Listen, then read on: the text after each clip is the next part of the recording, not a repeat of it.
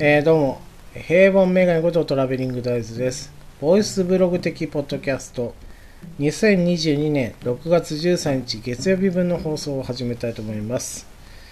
えーシリーズでお送りしております、リーバイス 501WX ヴィンテージクロージングのシリーズのですね、お話なんですけども、第4回はですね、えー戦後ですね、え前が戦前だったので、戦後発売された1947年モデル、えー通称1947モデルですね、についてお話ししたいと思います。まあね、戦前ですね、戦中か。戦中ですね、えー発売された1944とガラッと変わりまして、えー専用のボタンであったり、専用のリベット、刻印付きのリベットであったりとか、えーバックポケットの刺繍の復活であったりとかですね、えーそこら辺が、えー、となんというか、えー復興の意味で、まあえーリーバスのオリジナルのものを使うっていう、えーことに、えーなんというか、えーなった、えー記念すべきというかね、えーモデルになります。えっ、とですね、まあ、501WX っていうのが特徴的なシルエットとして一括し一貫してね、えっ、と太いあのストンと、はい、あのストレートであるっていうのがあるんですけどこれ47モデルに関してはすごい細身なんですね。なので、えー異色だという人もいます、えーとこの太いシルエットが好きな人これこそ 501WX だっていう人もいるし、えーそのあの固定概念があるから 501WX の47モデルが、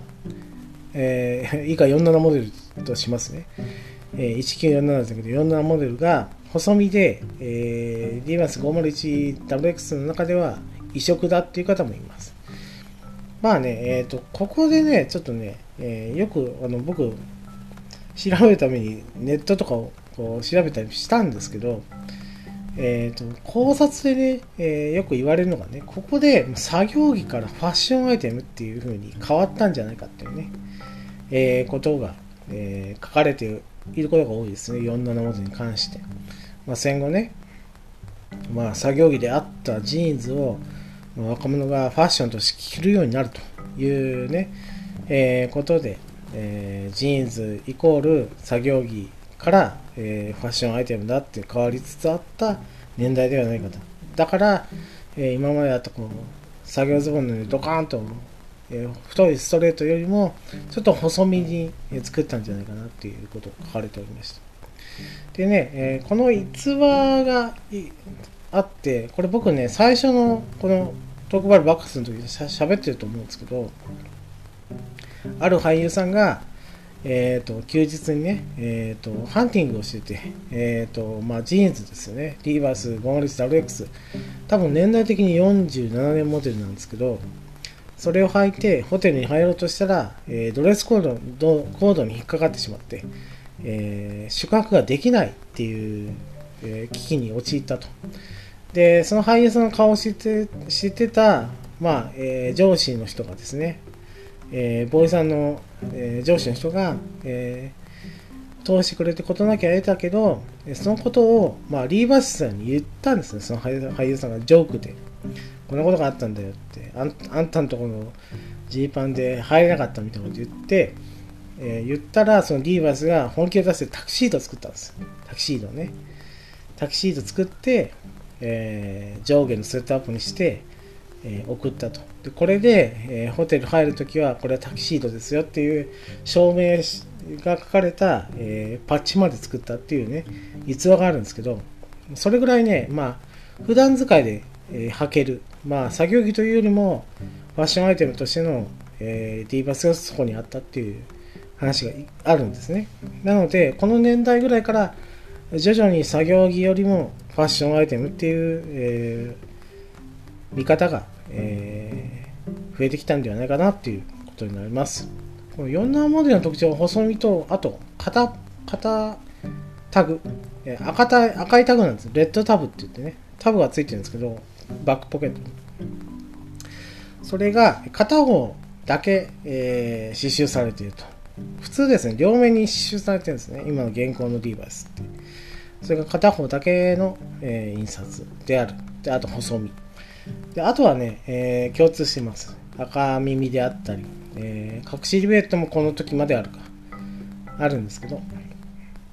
えーそういう特徴があります。まあね、これで、まあ、作業着よりもファッションよりっていうような、え形になってきたんではないかなという話になりますね。ヴィンテージクロージングの方でもその、なんかシルエットとかね、そこら辺も再現されていますので、まあ、当時物って結構高いんですよね。10万、20万するような、えーものなんですけど、それを、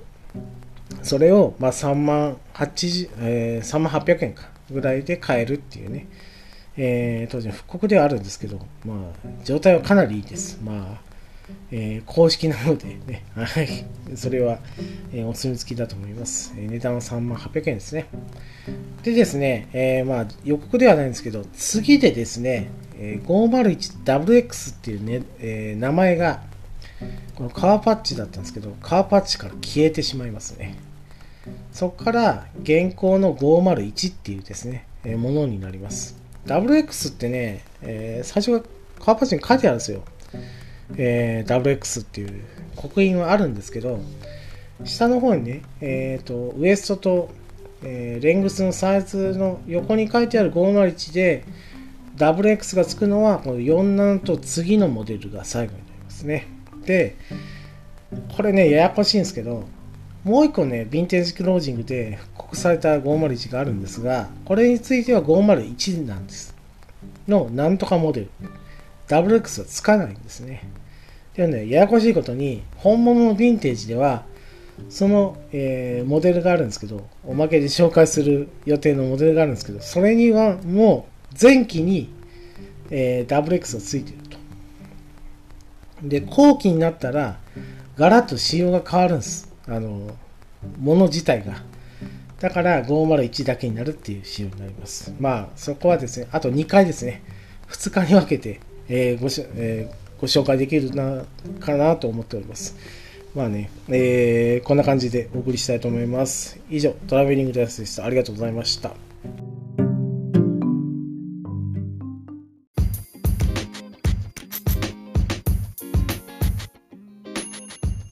当番組では感想を募集しております。ハッシュタグベリーバッカス、ハッシュタグカタカナでベリーバッカスで募集しております。皆さんの熱い感想、ご意見、お待ちしております。以上、トラベリングダイスでした。